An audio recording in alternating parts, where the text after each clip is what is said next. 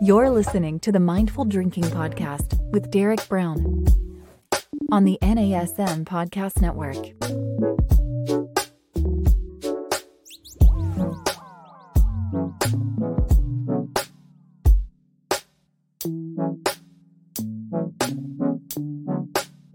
Hello, and welcome to the Mindful Drinking Podcast, where we talk about mindful drinking, obviously, no and low alcohol cocktails, and social wellness. I'm your host, Derek Brown, and I am a certified wellness coach with the National Academy of Sports Medicine, uh, an award winning bartender, and the author of Mindful Mixology, a comprehensive guide to no and low alcohol cocktails. Gives you a little reason why I'm here.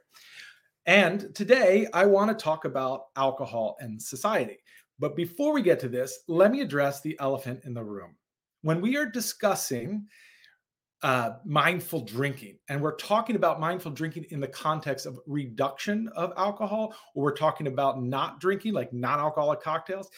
Some people might think that that means I am anti alcohol, but that could not be further from the truth. For me, and in a, put it in a pretty pretty blunt way, I don't really care if you drink alcohol or not. I care about you and I want you to make good choices for yourself. But whether or not you drink alcohol is really your business. What I want to do is share options and share information. And so today, when we talk about alcohol's relationships with society, we're going to share the fact that alcohol has really been an integral part of our of human societies and human culture for a very long time. In fact, it's there at our earliest endeavors when we're talking about the earliest religious celebrations, when we're talking about um, agriculture, where they, they still don't know what came first beer or bread. Both of those are made in similar processes. It seems in some ways that people unlikely that people would band together and do such an effort to create a loaf of bread to be honest with you. But that's for the anthropologist that's for the archaeologist. What today we want to talk about is more contemporary societies with a little bit of history thrown in and talk about the fact that alcohol is still really important to culture and when I say that, you might be thinking about, you know, an uh, alcohol in the sense of going to a bar and having a vodka and soda or something like that. And that seems to some degree devoid of culture. You know, this is a big brand that you're buying. This is a, a bar that's full of people and not necessarily ritualistic in a certain way. But when we think about traditional beverages and we think about um, alcoholic drinks that have this lineage, this history, then we certainly want to um, then we certainly want to make sure that we respect those traditions, that we understand those traditions. So um, let me go ahead and, with no further ado, introduce our guest, who is Cecilia Rios Murrieta. And she really does understand these traditions and cultures. In fact, Cecilia used to have a Mezcal brand herself and write on the topic of Mezcal and even wrote a book on tequila. So I feel like she really grasped that. Um, since then, she's changed her relationship with alcohol and has a non alcoholic brand. So I think she's on both sides of it in a way. And I would love to just dig in and start asking you questions right now, Cecilia. How are you today? I am very well, Derek. Thank you so much for having me today. It is such a pleasure to see you and, um, yeah, dive into this conversation that's so important today. Excellent. Well, I'm just going to go ahead and ask the first question uh, right off the bat. And and I think it really is just about the fact that you have this relationship with alcohol in the past where you wrote about mezcal and tequila and I'd love to hear just how you came across that. How did you start writing on the topic and what is your relationship to mezcal and tequila? Yeah, well, I guess my my first relationship to mezcal and tequila would be um, my heritage. I am originally from Mexico City, and um, although I don't come from a, a mezcal producing family, I discovered mezcal in my mid 20s, I would say, when I went to Oaxaca for the first time in 2009.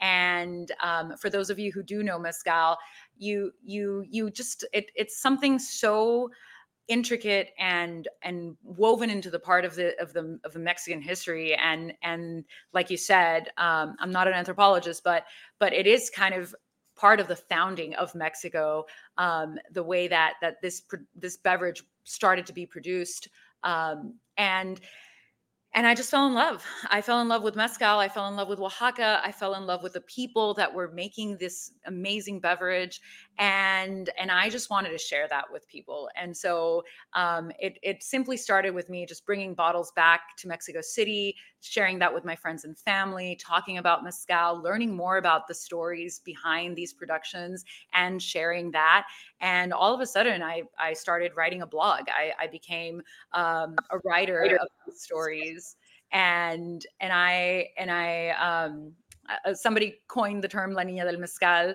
um, from from me telling telling these stories, and and then that became a, my my first brand.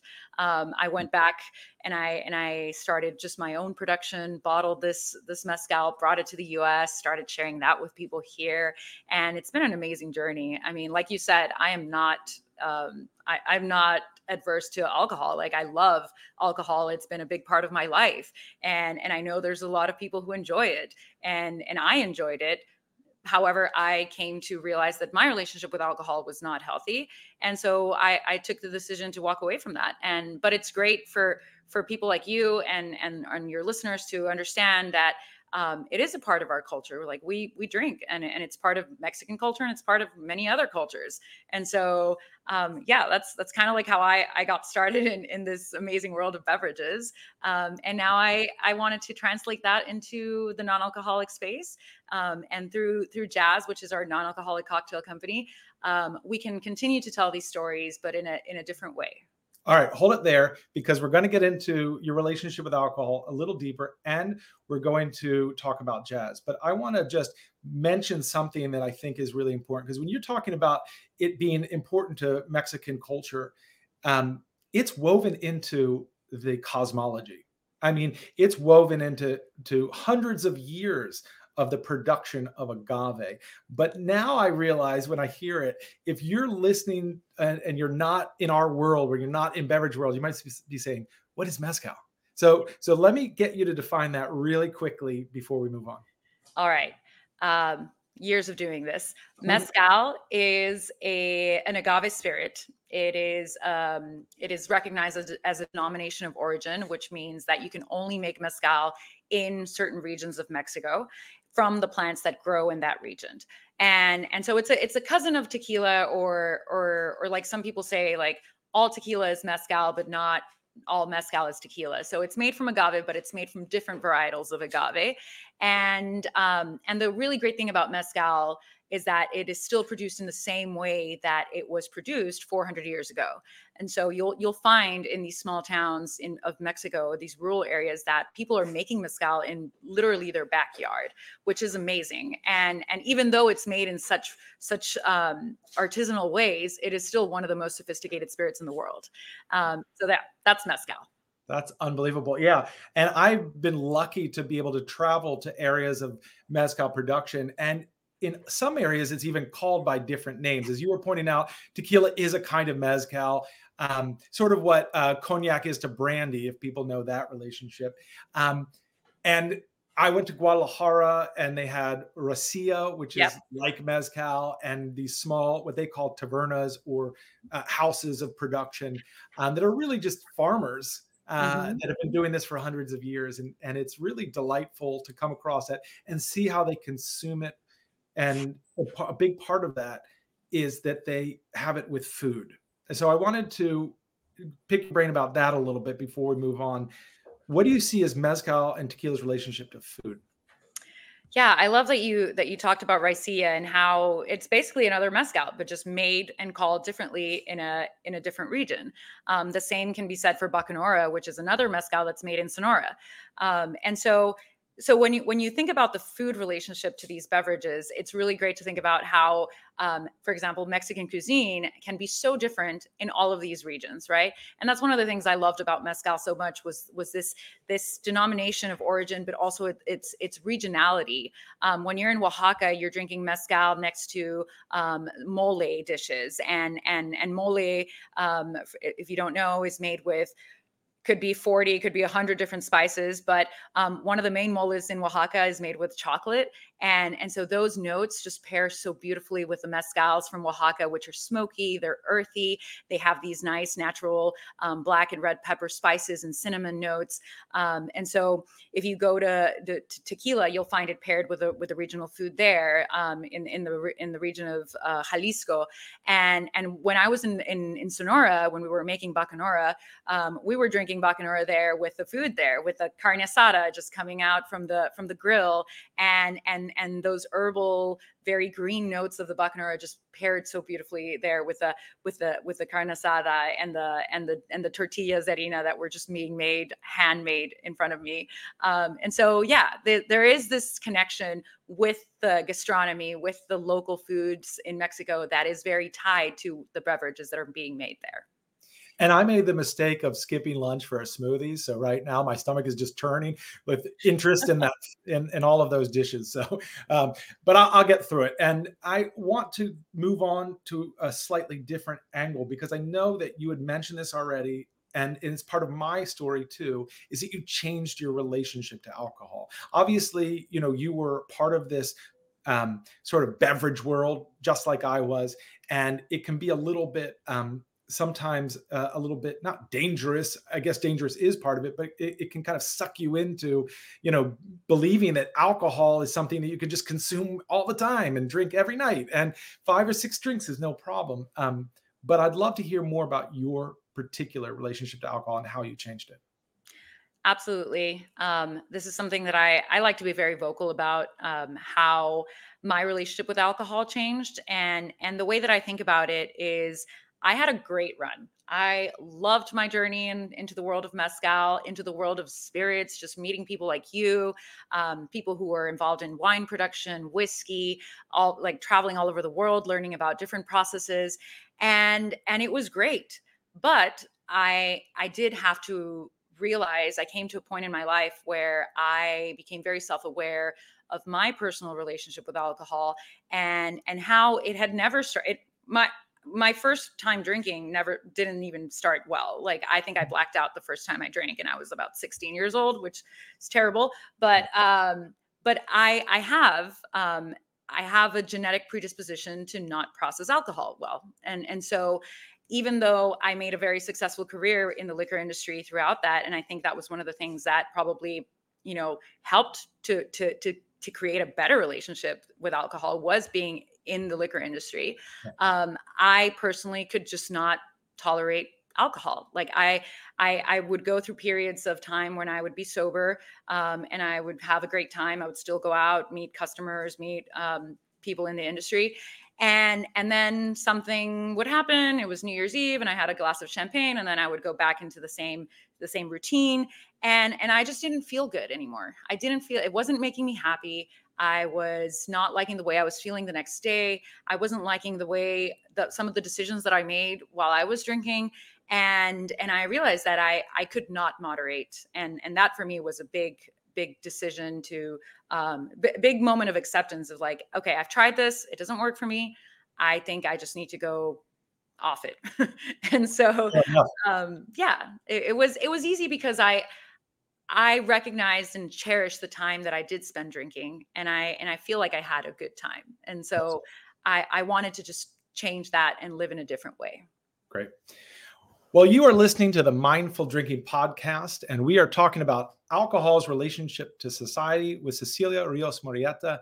And we're getting into tequila, mezcal, and sometimes how too much tequila and mezcal can go the wrong way. So let's get right back to that. Um, Cecilia, you were sharing that your relationship to alcohol changed and you're sharing that it just wasn't for you, which I think is obviously a very wise decision. Um, and I think that each one of us has our individual relationship with alcohol. When we say that alcohol is important to culture and society, I don't think what we're saying is that that means everybody has to drink. Come on, people, start drinking more so we can, you know, save culture and society. What we're saying is that there is a space for celebration and connection that is around alcohol. But sometimes there's people like you and me, or people who don't drink, you know, or drink intermittently. And for whatever reason, they're not drinking that night, that they want something different. And we have seen the birth of an incredible non alcoholic movement, if you will, mindful drinking movement where people are starting to use uh, products that are delicious alternatives to alcohol. Sometimes mm-hmm. they are like alcohol in the sense that they mimic some of the flavors, and sometimes they're totally different. Now, you created a beverage I want to get into and a company called Jas. And it's uh let me give a word to the audience right now. RTD. That means ready to drink. So it's something that you is already in a can, but that doesn't mean that it's low quality. In fact, for Cecilia, it's a very high quality product. And I'm particularly interested in the Paloma that you created, which is obviously a traditional cocktail. So would you tell us more about Jas and maybe get into the Paloma a little bit? Yes. Uh, so Jas, um, like you said, for us, it was very important to maintain that quality and maintain that same essence um, of the experience that you find in traditional cocktails, the traditional cocktail experience. Mm-hmm. And so um, for for the Paloma Libre, we took our inspiration on creating a recipe that was very reminiscent of those Oaxacan mezcals that that we that I encountered and that and that we um, that I curated in, in in La Niña del Mezcal. And so taking that that inspiration of like I said, the botanicals, those notes of cinnamon, cardamom, a little bit of black pepper, um, vanilla, uh, we we crafted an all natural recipe. Uh, we created this ready to drink cocktail that ha- that can that can be drank at any top um, craft cocktail bar in the U.S. or, or in the world, um, but it can also be enjoyed at home, and it and it's accessible. It, it gives you that that feeling that you're still having fun, you're still part of the occasions that we're talking about, you're still part of the culture, and and you can have something. It doesn't have to be alcoholic, but it can still be that vessel to come together to to celebrate life and and really enjoy your life to the fullest. That's amazing because that really answers my next question, although I'm going to ask it anyway because I want you to kind of elaborate on it. And the question is Is it possible to remove alcohol from these celebrations and connect and enjoy yourself? Because I think we talked about how there's this his, historic connection and is even connected to the cosmology. How do we use non alcoholic products to come together? Oh, it's absolutely possible. Uh, I think I think you and I are proof of that. We, um, even though we've changed our relationship with alcohol, it doesn't mean that we've changed who we are or or the way that we engage with the people in our lives. I I think it's definitely um, we have grown into a culture of just embracing alcohol in every occasion. Um, we've normalized this this act of just drinking and getting drunk everywhere, especially in in in in, in Hispanic culture. Like I I remember, you know, like going to to parties um, where all my family members were drinking at 12 p.m. at a baptism. At you know, it's like the the moment that you would least expect. Um, alcohol is everywhere, uh, but but we can still engage in these moments and and be fully present. I, I feel like that that was my main goal was to um, really be able to drink something that can still evoke that same feeling of excitement and joy for the things that we that we um, the things that we celebrate and and and not have to have alcohol because you want to be there you want to remember it the next day um, but you also want to have something that makes you feel good right? Like you want to have something in your hand you want to be drinking something you want to talk about something that you're consuming and and and that that is an extension of you. I think all the products that we buy are extensions of our of ourselves. We express ourselves through the things we drink the things we eat the things we talk about. And and so for us Jas is that vessel. It's it's something that makes you feel good. You can drink it anywhere and you can express yourself through it. That's amazing.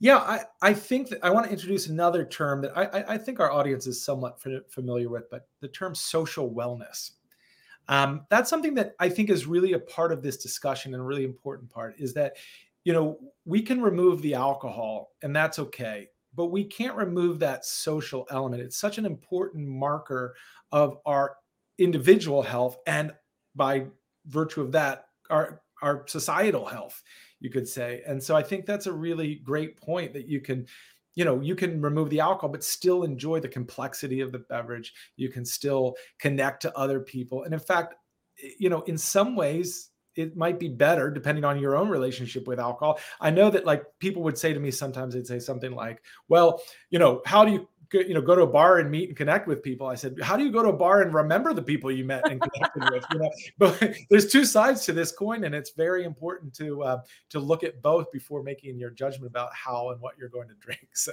um, i want to throw one more thing out there um, and and you know obviously there's lots of other beverages besides Jas so we can talk about that too but i'm just curious what you would because you did such a great job of describing how mezcal goes with food, what would you pair the Jas paloma with? Ooh, that's a great question. Uh, I think I love it with. Um, I, I think because of the notes, very refreshing. You have a little bit of that spiciness as well, um, but but the grapefruit and the lime juice uh, give it a a bit of a of a freshness to it and and and that bitterness flavor that lingers. I I really like it with seafood. Um, I've I've paired it often at home when my mom makes an aguachile or like ceviche. Um, it goes really well with that. Um, what else? It's a really great brunch sipper as well. Um, I think with with some brunch dishes, it could go really really great. And um, what else? What else would I drink Jas with? I don't know. I think you can just drink it by itself as well if you want. Um, but but yeah, it's it's definitely um, it it's appealing to to those to those very types of flavors that that evoke that freshness and that that um, that citrus notes. That's amazing. Yeah, that's so good. Um, I, am still getting hungrier by the minute. I know. I don't know why I'm doing this to myself. But um, so so listen, in a way, you know, not in a way. We're absolutely saying you can enjoy yourself without alcohol. You can even do some of the things that alcohol normally does, like the pairings, right? I think um, another traditional beverages for a lot of societies, for a lot of cultures, is wine, especially um, European cultures, but but throughout the world, Africa, um, uh, South America, even in, in in Asia and China, there's there's wines made everywhere, and they're they're integrated with um, culture. And sometimes they have what you talked about these sort of denomination of origin. So I think that's a really cool term. So let's go, let's talk about that for a second. There's this idea that a specific beverage can come from a specific place. Can you talk about that in a broader sense? Of course. Um, the denomination of origin or DO is it's basically um, a set of rules that are imposed by that location or that region um, for the products that are made there. Typically, it's ag- agricultural products. Um, it could be food, um, it could be cheeses, uh, and and definitely a lot of beverages, like you mentioned, cognac, champagne, and and the whole purpose behind the denomination of origin is to offer that protection to the people who are who who in in some way invented these processes um, but also to the things and the elements that impart flavor into the into the beverages for example the terroir um, the terroir is is just like all these qualities that exist in the land where these products um, the the the whatever product is being transformed into um, into into the the, the beverage right. Like like wines are made out of grapes you know you have these grapes that are grown in a specific terroir um, that will have that that denomination of origin. And so for for example mezcal going back to mezcal um, the the the terroir for mezcal will be different in in in, in the regions right? Like oaxaca is a very it's like valleys and, and mountainous regions. But if you go to Sonora, the terroir there is going to change drastically because you have a desert. And, and so the flavor of that agave that, that will be transformed into mezcal will change and you'll have completely different expressions, even though the varietal could be the same. It could be agave espadin or angustifolia just grown in Sonora versus the Oaxaca one, and the flavor is going to be completely different. And so I think that's that's a great, beautiful thing about the terroir and, and denomination of origins. Yeah, that's that's really beautiful. And I know we're getting nerdy here, folks, but terroir is such an interesting concept because you already know this concept. If you ever been to, let's say, you took a vacation in Greece and you enjoyed ouzo there, because no offense to Greek people, it's hard to enjoy ouzo other places. But when you go to Greece and you have ouzo and you have it with the food and in that environment, it makes perfect sense. is really nice. Um, and so that's part of the terroir, that connection. It's it's a little bit of the microclimate the microgeography, that specific geography, that specific climate, um, and tr- traditional methods of production. So the way that they make it that belongs to people. they people created those methods. So I think that's part of it. So this is what I wanted to get into a little bit. Parmesan cheese. Okay. Ah. Follow me for a second. If you're an American and you grew up with Parmesan cheese, you believe it is it comes from a green cylinder and that it has a yellow top. I think I remember yellow top, and that you shake it onto your pasta, and it's like this flakes of salty goodness. And what does it taste like? It just tastes like Parmesan cheese. That's it. I don't know how else to describe the flavor. However, if you've been to the region Parma Reggiano in Italy, where they produce real Parmesan cheese, it is very different than the Parmesan that we sprinkle on our spaghetti and meatballs. So, um, that Parmesan is actually a DO, as you described, a denomination of origin, at, along with Mezcal. And one of the fears is that the people who are creating non-alcoholic products, and some of them are creating products like a non-alcoholic gin or a non-alcoholic vodka or non-alcoholic bourbon, right?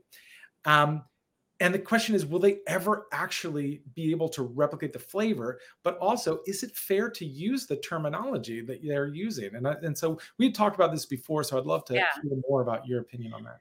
Yeah, I see. We're we're going into controversial area here. um, no, I think I think this is an important subject, and again, why these denominations of origin exist is because we we want to protect these these production processes and these regions and the people who are making these products. And so um, being being able to produce a product in a denomination of origin is is not easy. You have to go through certifications, you have to follow the rules that that have been explicitly stated by an organization, um, the government, and and so these rules exist for a reason, and and it's really in benefit to the people who are very arduously putting the work into making these products. And so I am the I am personally of the opinion that um, if mezcal has a denomination of origin and there's re- there's only a certain way to make mezcal then as a beverage producer um, a non-alcoholic beverage producer we should respect that. And and and really um, take that inspiration into the products that we make. Um, there's no way we will ever replicate it if we're not using agave, right? Like if we're not distilling the agave, if we're not following those production processes, uh, and and and so taking inspiration from that and and and being more explicit in the way that we say that to our consumers, um, and and respecting that you know there's producers that actually pay for having the name mezcal on their bottles because they went through the process right and and so we're not allowed to put mezcal on our bottles we can say we're inspired by it but but it, it's ultimately not mezcal so right. um so yeah that's that's my my take on that i think it's a really great point you're listening to the mindful drinking podcast my name is Derek Brown, and we're talking about Parmesan cheese. No, actually, we're talking about alcohol and society and yes, we actually talked about Parmesan cheese too. I'm talking to Cecilia Rios Murrieta, and we are discussing the concept, I guess, really of authenticity when it comes to non alcoholic beverages, alcohol beverages, and so forth. So we're getting nerdy. Um, follow along with us. Um, we're going to get back into it. I think that what you're saying is 100% correct. We can't really I mean, maybe one day we'll be able to recreate mezcal in a way that's non-alcoholic, but right now we can't. So I love this idea that we can create alternate traditions too. We can have all of these things together because you know what is like alcohol, for instance, that is regarded throughout the world that has all of these different quote unquote terroir terroirs that mm-hmm. uh, it's tea, right? Right. That's an element that you find everywhere, and it's it's the same plant, right? Yep um, but it's grown in different areas and it exhibits different flavors and then it's roasted in different ways and fermented in different ways and all of this creates a um, a really special unique product so um, i want to um, bring up this idea that sometimes when we're celebrating alcohol becomes like the de facto thing that we get right? Like if I'm going to a friend's house or I'm going to a dinner party of somebody I don't know, what do I grab? I mean, what am I supposed to grab? And I think genuinely, yeah. a lot of us will think alcohol. You know, that's normal. We'll grab a bottle of wine, or we'll grab, um, you know, a special bottle of uh, liquor that we in, mm-hmm. enjoy, a special spirit. So I think that you know, changing those traditions a little bit so it can accommodate and be more inclusive is an important thing. So I wonder what you think about that.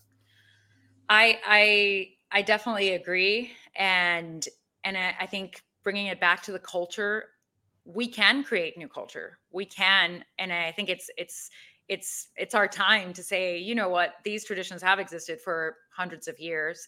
Um, every time we go to a party, we're thinking, oh, which wine, which whiskey, which which bottle should I bring?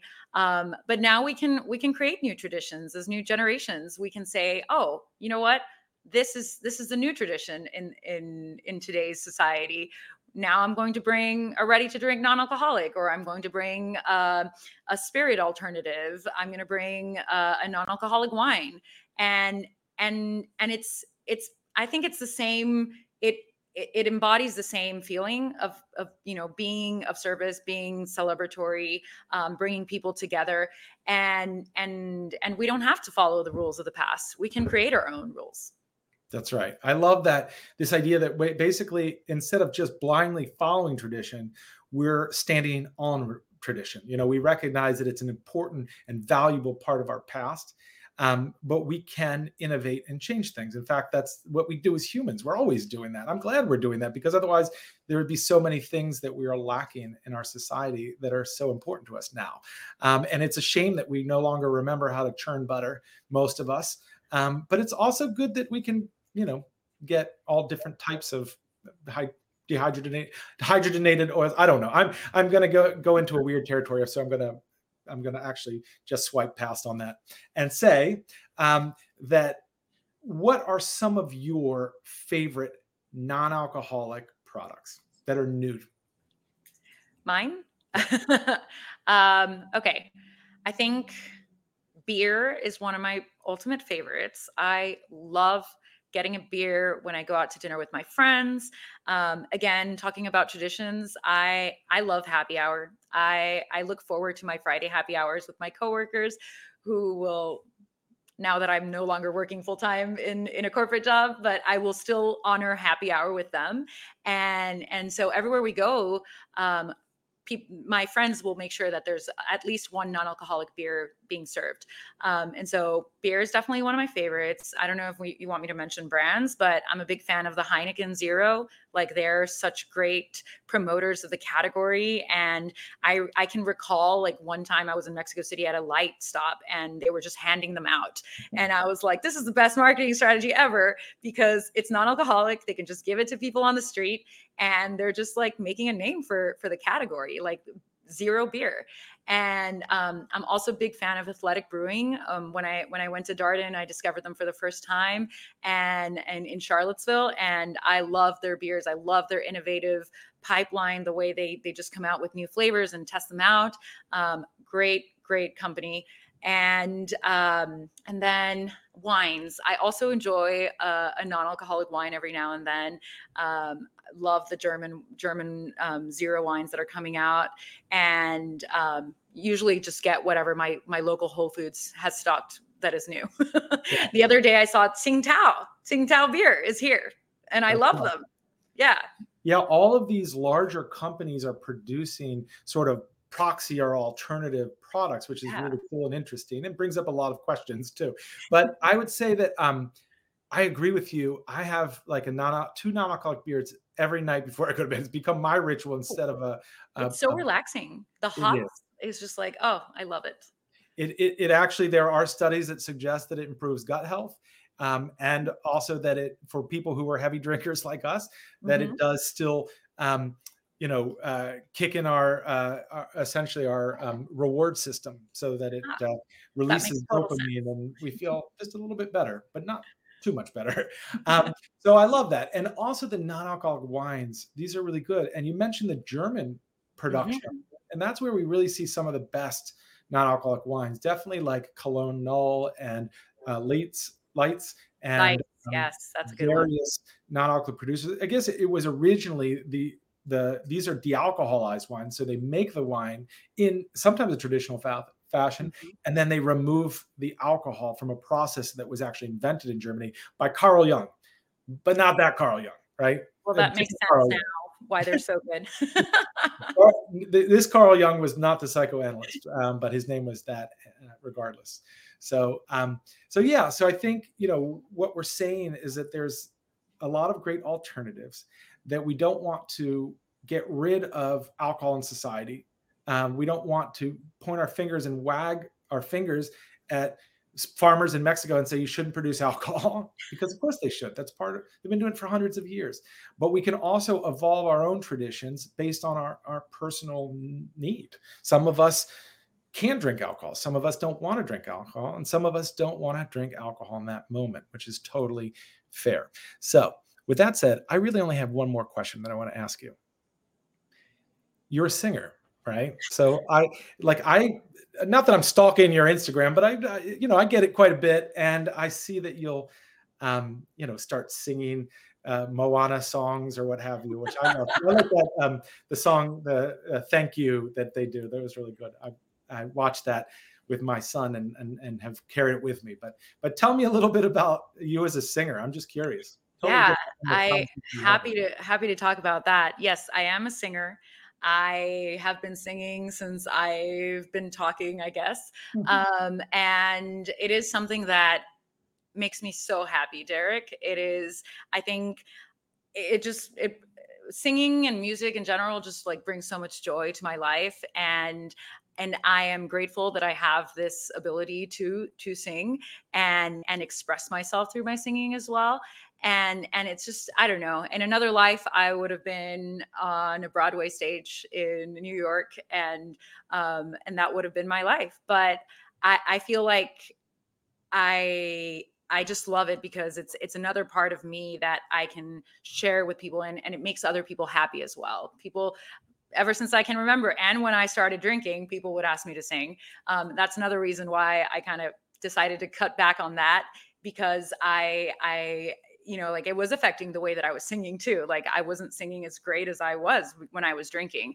And so, um, yeah, when, when I quit drinking, I went back to that and I started taking singing classes again.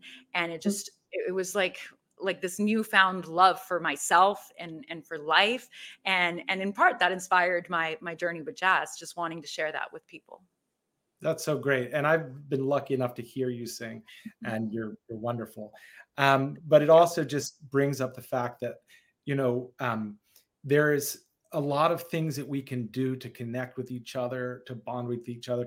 In fact, last uh, episode, which I encourage people to go check out, uh, it was on how to drink mindfully. And I talked about karaoke.